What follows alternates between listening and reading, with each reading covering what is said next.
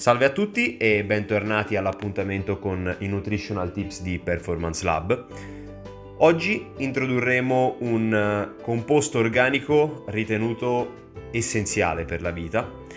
che è quello delle vitamine. Le vitamine ehm, sono composti, come abbiamo detto, fondamentali, ehm,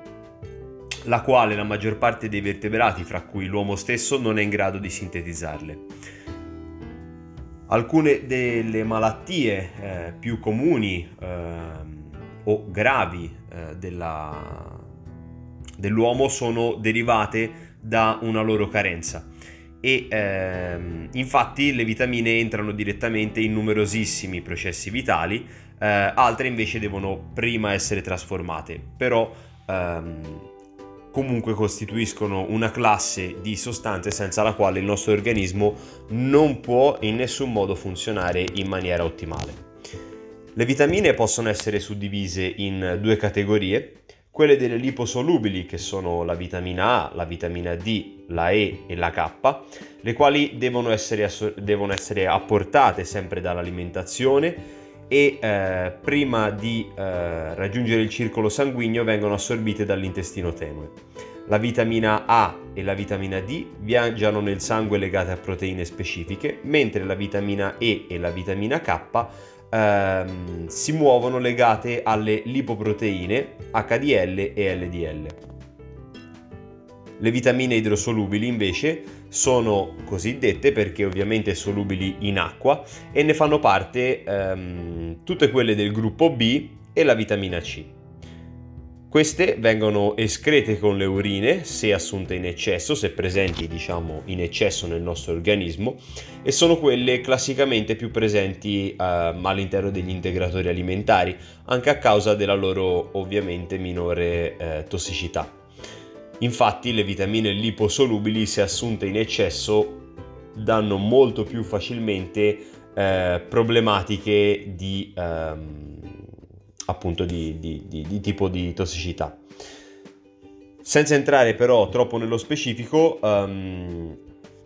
proviamo uh, nella, nella serie di podcast che verranno ad elencare di seguito le principali funzioni di tutte le vitamine, soffermandoci in particolare su alcune di maggiore interesse. Il podcast di oggi sarà ehm, completato dalla, dalla, trattazione della vitamina C, detta eh, anche acido ascorbico, probabilmente la vitamina più comune e che tutti, tutti noi conosciamo e che si trova presente eh, non soltanto negli integratori alimentari ma in tantissimi eh, alimenti, quindi come addizione, quindi viene aggiunta artificialmente in moltissimi alimenti eh, di consumo quotidiano. Eh, questo perché? Perché è una vitamina estremamente importante in numerosissimi processi eh, del nostro organismo, è infatti cofattore di enzimi che catalizzano reazioni di idrossilazione, interviene nel processo di difesa cellulare favorendo l'eliminazione dei ROS, Um, ed è di, di, conseguenza proprio per questi motivi, soprattutto in inverno, uno degli integratori vitaminici più utilizzati o comunque eh, una delle sostanze che si raccomanda, tutti i medici raccomandano di assumere in quantità sufficiente, eh, proprio per via del possibile effetto protettivo contro le malattie stagionali. I dosaggi e i protocolli di integrazione sono, sono vari e le quantità suggerite ovviamente eh, non sono uniformi eh, in base a quello che è lo stile di vita, in base a quella che è l'attività fisica, eh, la LARN, quindi diciamo che mh, mm, possiamo considerare questo valore di 10 mg al giorno, che il valore LARN eh, è di fatto il, la, la, quota minima da assumere. Ehm, questa quota si discosta moltissimo dai protocolli di integrazione tradizionali che si muovono in generale su valori tra i 500 mg fino ai 2 grammi al giorno, ovviamente in dosi eh, separate. Um, nonostante non siano stati riscontrati effetti negativi anche a dosi elevate fino a 10 grammi in acuto e sopra i 5 grammi in cronico,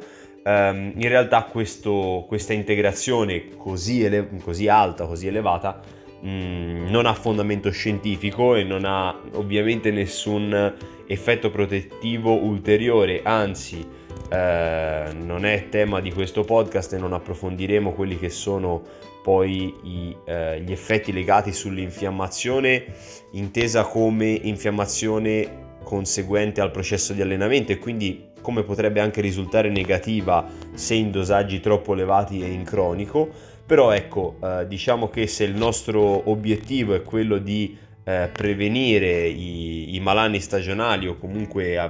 cercare di potenziare quelli che sono le nostre difese immunitarie, le reazioni protettive del nostro organismo, ecco, eh, probabilmente il valore da, uh, da, da, su cui riferirci è quello dei 500 mg fino a 1, veramente massimo 2 grammi al giorno.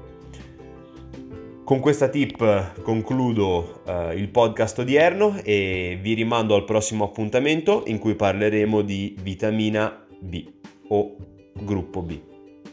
Un saluto da Alessandro Lonero e da tutto lo staff di Performance Lab.